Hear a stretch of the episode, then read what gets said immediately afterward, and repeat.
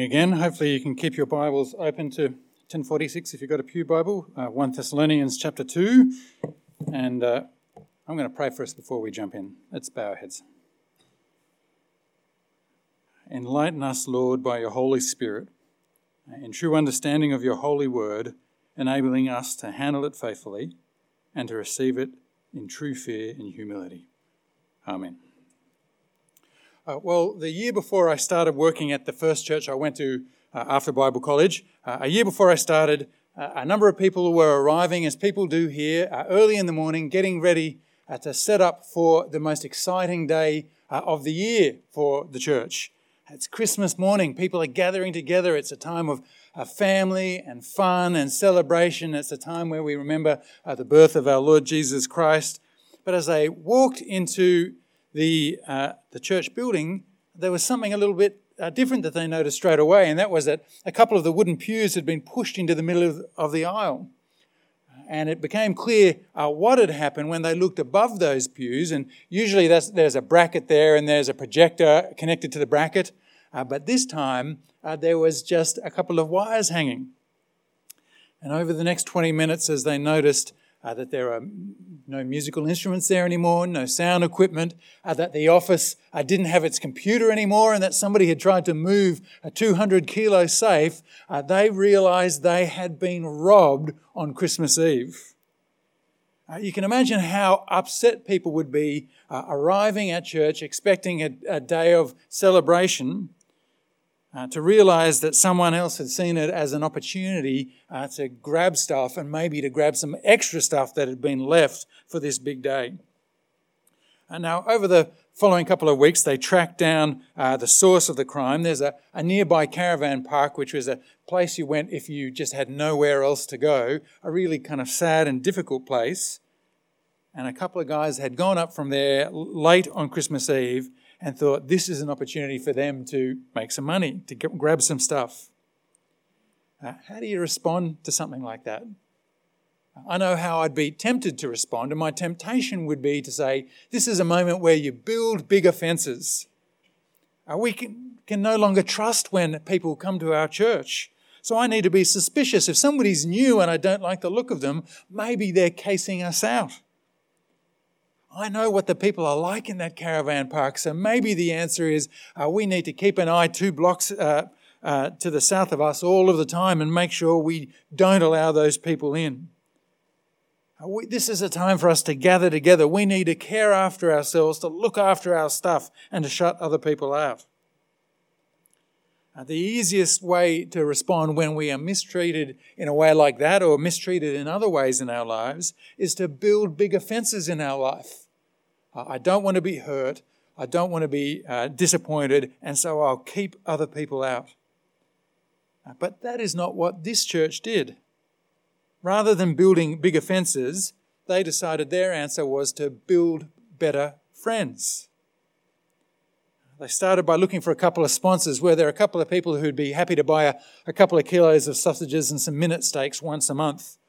And they gathered together a team of people from this church uh, and then a couple of months later, they went down to the caravan park, uh, and every month they'd run a free barbecue uh, where they'd go down, where they'd chat with the people, where they'd get to know the people who were living in these difficult circumstances. Instead of putting up fences, uh, they realized that they needed to be like Jesus in the way they spoke to these people to get to know them. Uh, now, I'd love to say that uh, what that meant was there was a mini revival in the caravan park and then everybody instantly became a Christian. Uh, that didn't happen. Uh, but by the time I came to that church, it was exciting to see a new relationship that we had with these people, uh, that we could invest in their lives, that we could be Jesus to them in a way that they wouldn't otherwise hear. And we did have the opportunity several Christmases later to run a Christmas service in that caravan park with them. If you read about Paul's experience of ministry as he travels toward Thessalonica, uh, you could understand why he might be tempted to build bigger fences in his life. Uh, in the nearby town of Philippi, to the east of Thessalonica, uh, he had done this wonderful thing. There was a young girl, she was a slave girl, and she had a demon in her that caused her to prophesy, uh, and uh, she needed help, and so Paul exorcised the demon from her. He cared for her, he looked after her, and you'd expect that would mean uh, a kind of great support, great encouragement. We can read all about it in the second half of Acts 8, uh, 16. Uh, but instead, uh, the slave girl's owners got mad because she could no longer do this special trick that she had. And so instead, they whipped up a crowd of people. There was a mini riot. And in the end, Paul was beaten and he was jailed. Now, you can read, there's a wonderful story about how he almost escapes jail, and then the next day he does leave jail. But the net effect is he is told, hey, You need to leave town. You need to get out and go, otherwise, we can't guarantee what's going to happen to you. And so you can imagine him walking on the road outside of Philippi. He's uh, beaten, he's bruised, and he's thinking, I just don't want to do that again. That was horrible. I did a good thing and I was hurt for it. Maybe I'll just go back to Jerusalem. Maybe I can go where the church is healthy, where they'll love me, where I'll be looked after, and I can just relax. Uh, but that isn't what he does. Instead, this is what the beginning of chapter 2 tells us. Uh, Paul writes to the Thessalonians For you yourselves know, brothers and sisters, that our visit to you wasn't without result. On the contrary, after we had previously suffered and were treated outrageously in Philippi, as you know, we were emboldened to speak the gospel of God to you in spite of great opposition. Paul's response to being outrageously treated is not to build bigger fences, to keep himself safe from those who might beat or imprison him, uh, but to build better friendships and in doing this, he shows a really unique perspective on the gospel and suffering. Paul shows that the gospel is of such great value that people of impure motives will oppose it. If evil men are working hard to stop him, then that, that actually encourages him even more. He knows it's such an important thing that he's doing, uh, that it is worth all of this and everything if he gets to preach the gospel. And so he arrives at Thessalonica uh, eager to build better friendships. And this is what we see in chapter 2. And if you want to know what the deepest kind of friendships are, uh, they are those friendships where you see yourselves not as just a, an acquaintance who runs in, into each uh, other occasionally, but you see each other like family. And so it's fascinating that we see here three different family titles uh, that Paul uses for himself and for them as he's relating to them in one uh, half of a chapter. Uh, he says that they are his brothers and sisters. He says that as he's cared for them, he's treated them like a nursing mother. And then finally, as he seeks to grow them, he's been like a spiritual father to them. So we're going to think about those three before we uh, uh, think about some applications at the end. Uh, my all time favourite uh, TV show uh, is a show called Band of Brothers. I've watched it, I would say, at least a dozen times. Uh, broadly speaking, it's a show about the 101st Airborne Division in World War II, and it follows them from the first time they're formed uh, when they get dropped in D Day all the way to the end of World War II. Uh, now, on one side, it's real, that's what it's about. It's just about a bunch of guys in the Army, uh, in the Air Force, I should say. Uh, but in reality, the reason why I love it so much is that it's really about when people go through great adversity, how they are bonded together.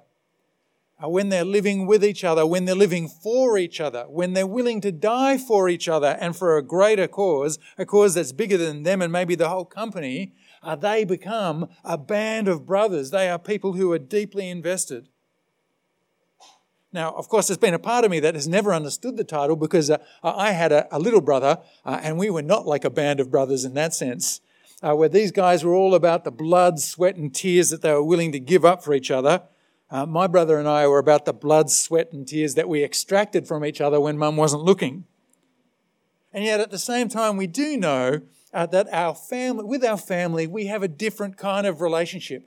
Uh, even though he lives on the other side of the globe now, uh, and we don't get to speak that often, my brother and I are connected in a way that is almost impossible to explain to somebody, uh, except for the fact that we all experience something of that if we're lucky. We have a unique investment in family. And in chapter 1, Paul lays out to the Thessalonians that he, they are a real answer of prayer for them, for him, I should say, because they know what it's like to have been persecuted. In fact, we're told in chapter 1, verse 6, that they imitated him in this, that they continue to care even through persecution. And so Paul starts his second chapter by calling them brothers and sisters, like uh, siblings, they've had similar experiences, and that actually draws them closer together. Uh, furthermore, he builds on this in verse 9 when he uses the same phrase again. Uh, For you remember our labour and hardship, brothers and sisters, working night and day so that we would not burden any of you. We preach God's gospel to you. Uh, Paul has worked at building better friendships and he does this partly by making sure that he's in no way a burden. He doesn't want to be the, the sibling that other people resent because they're always taking stuff. And so we expect he did what he, he does two chapters, uh, uh, two towns later in Corinth, and that is uh, he was a tent maker by trade. And so during the day he worked so that he could make his own living. And then at night he would preach the gospel to these people. He didn't want them to be confused in any way, and so he made sure that there was nothing that got in between uh, them and the gospel, no expectation of what they had to do for him. Uh, now, uh, as a brief aside, I'm enjoying brief asides in this series. Uh, some read this and they see this as a sign that maybe this is something we should be doing today as well. Uh, maybe myself and Ed and Greg and Chris, uh, are we just draining resources from the church that could be used elsewhere? And so we should go back to the jobs that we had before. So uh, during the week, I could uh, be a librarian or work in outdoor education so I can pay for my own ministry. Maybe Greg can be going back to being a male model so that he can pay for what he does as well. Uh, is that what we're supposed to be like? And I'd say that the answer is a sort of a yes and a no. Uh, on one side, it's no, because you can look to something like a, a 1 Timothy 5 and see Paul reminds Timothy as he's working with the Ephesian church, that is an established church, uh, that it is fair that they support him in his ministry. In 1 uh, Timothy 5 8, 18, it says, Do not muzzle an ox while it's treading out the grain, and the worker is worthy of his wages an established church that has been there for a while. They have gospel foundations. Uh, they have the structures to be able to care for somebody in ministry so that they can do what they do uh, full time, all of the time, that there's no other distractions for them. But at the same time, as Paul arrives in Thessalonica, uh, they aren't an established church. He's the first one we think to bring the gospel to them. And so he wants to make sure there is no impediment to them to the gospel, that they don't feel like they're paying for something, that he comes there free of charge. This is good news for them. Uh, and we understand that this is the kind of thing uh, that we do as well. Uh, so that's why, as we've been talking over the last couple of months about our intention uh, to employ a new minister, our goal for the new minister we want to bring on next year is that we would train them for three years so that we can send them out to be a church planter and that we would support them when we do that. If they are growing a church in a gospel poor area, that we want to make sure that they are supported by others so that they can focus on what they do. Uh, it's why we're so passionate about our uh, linked missionaries. Uh, the Frenches who were here a, a, month or so ago, when they go uh, back to Spain, uh, we make sure that in that gospel poor country that they can do their ministry of running MOCLAM courses, PTC uh, courses, without ever putting financial strain on the very small church that is there. Uh, Paul says he could have arrived at Thessalonica uh, feeling weary and run down and expect that he'd be looked after because he's an apostle, he's one of God's chosen people to take the gospel out but instead he treats them uh, like a good brother or a good sister would, uh, making sure by going to great lengths that there is nothing that gets between them and the gospel. They want, he wants to show them so that they can imitate that example they have when they go under their own persecution. Uh, but for this to happen, for them to really grow, it's first required that they actually be fed, that they actually know what the gospel is, that they can see what it is. And so he uses another analogy when he says he's been to them like a nursing mother.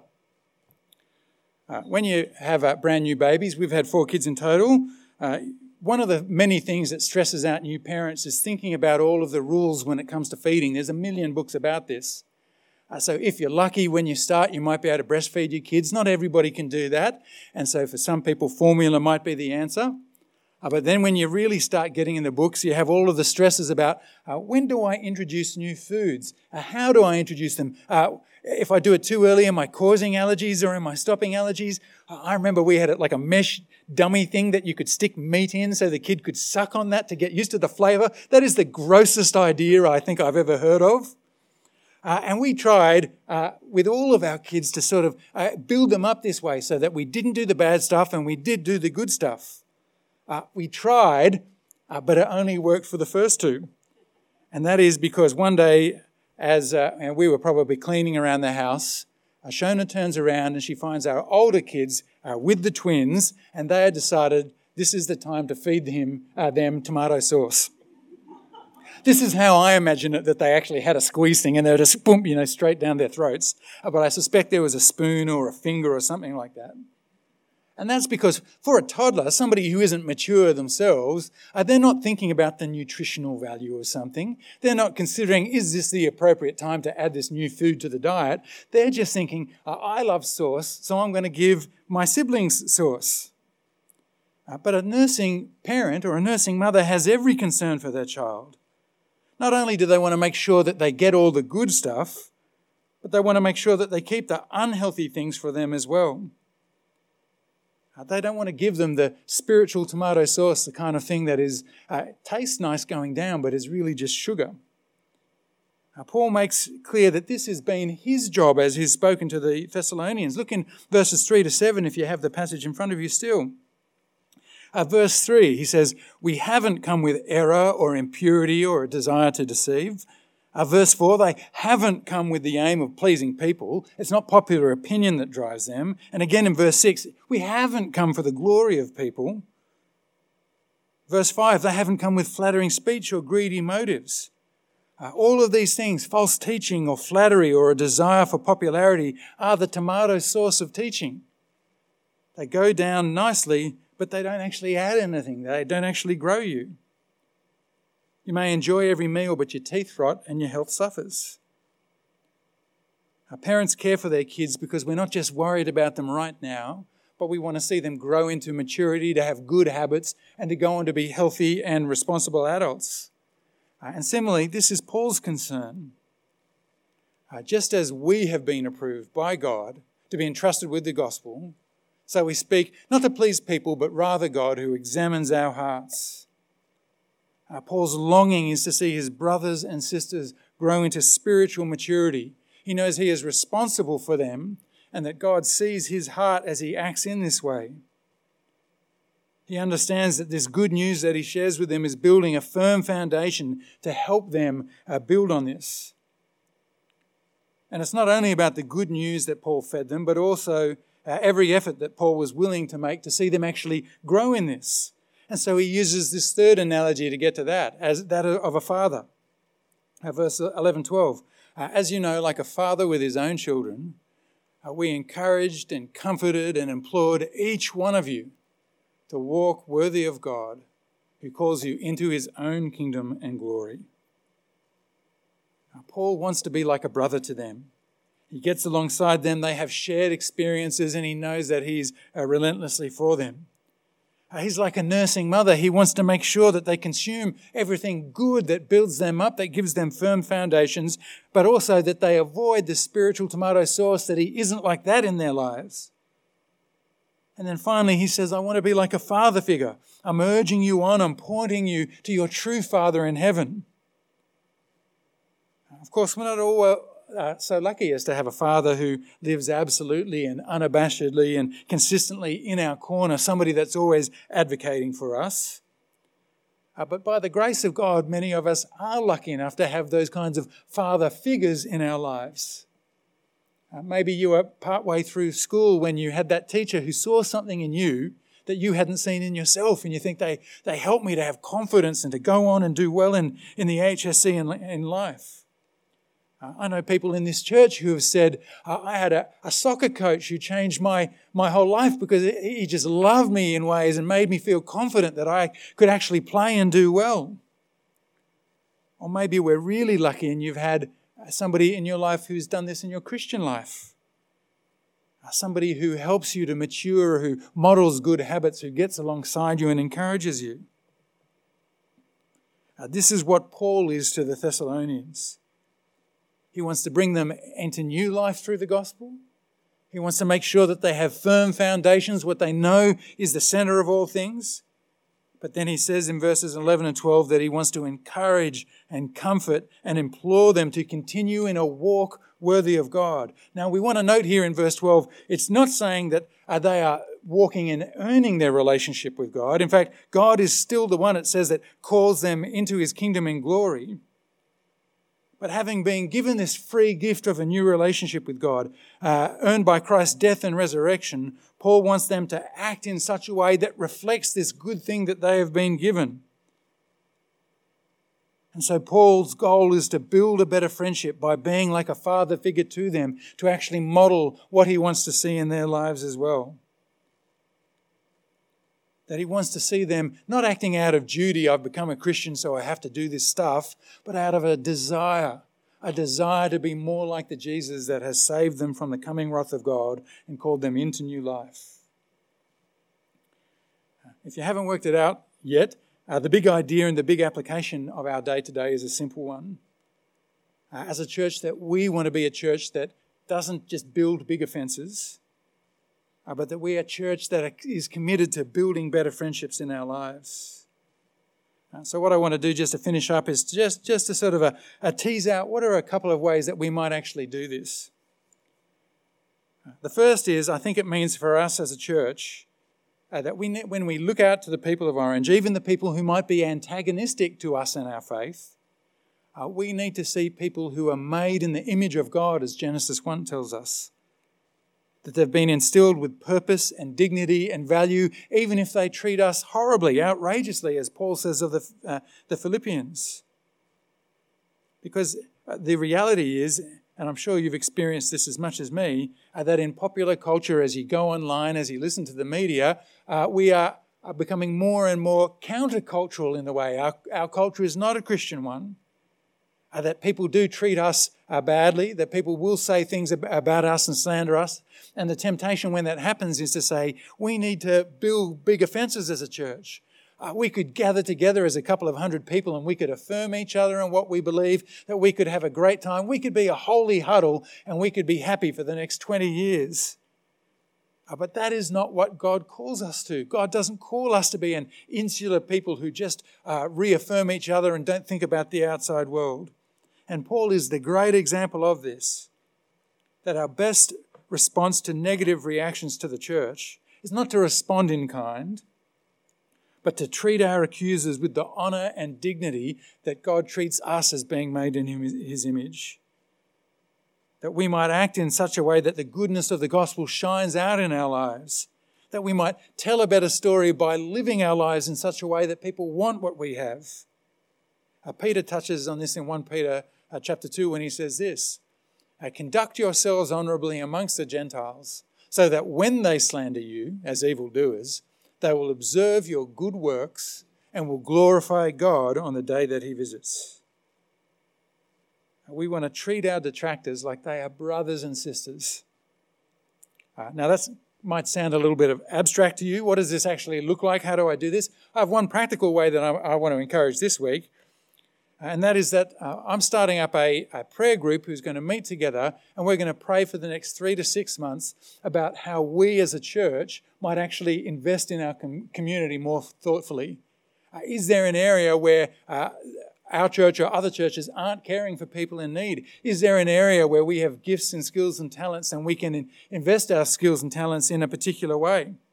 Uh, if that sounds like something you might be interested in, uh, there's a, a sign up sheet at the, the welcome desk in the overflow where you can put your name and email down, and I'll let you know when we're going to come together and pray about that. If we want to be a church that is actually speaking into our community and caring for our community, then prayerfully we can think about how we might do that. As we do that, secondly, uh, we want to be like nursing mothers who care and want to nourish our children. It's great that we have been saved by grace through faith. But we still want to honour God by helping the people in our community know what the spiritual tomato sauce is uh, and also those things that nourish and help us grow. Uh, one of the things I love most about OEC uh, is that we have uh, parents uh, and grandparents and family members and non family members who help run our Sunday school week by week. Uh, that we have people who are keen to help out at Simply Christianity and other courses so that we can make sure that we have firm foundations as we come together. Uh, but it's not just about structural things, it can also be how we can do things personally. So I have one last challenge for you. And that is to ask yourself as we look at the end of chapter 2 uh, is there one person that I could encourage or comfort this week? Paul said that he encouraged, that he comforted, that he implored each one of them to work, walk worthy of God. Uh, is there a thoughtful note you could write? Is there a phone call you could make? Is there somebody who's doing great stuff who you can just encourage them this week? Uh, how might you be somebody that God is using to build up his church? Let's pray about that now. Let's bow our heads. Uh, we thank you, Lord, that while we were still sinners, Christ died for us. That you, Lord, show us as the great model of what it is uh, to love us like brothers and sisters, as Jesus did amongst us. That you have nursed us like a, a nurse mother, feeding us with the good word of the gospel so that we might grow, and that you, Heavenly Father, continue to care for us and spur us on. And so we pray, Lord, that we might look to the Thessalonians, we might look to the good news of how Paul has seen them grow, and that we might prayerfully, uh, thoughtfully uh, seek this in our lives and our communities as well. And we pray that you would use us to achieve these ends. In Jesus' name, amen.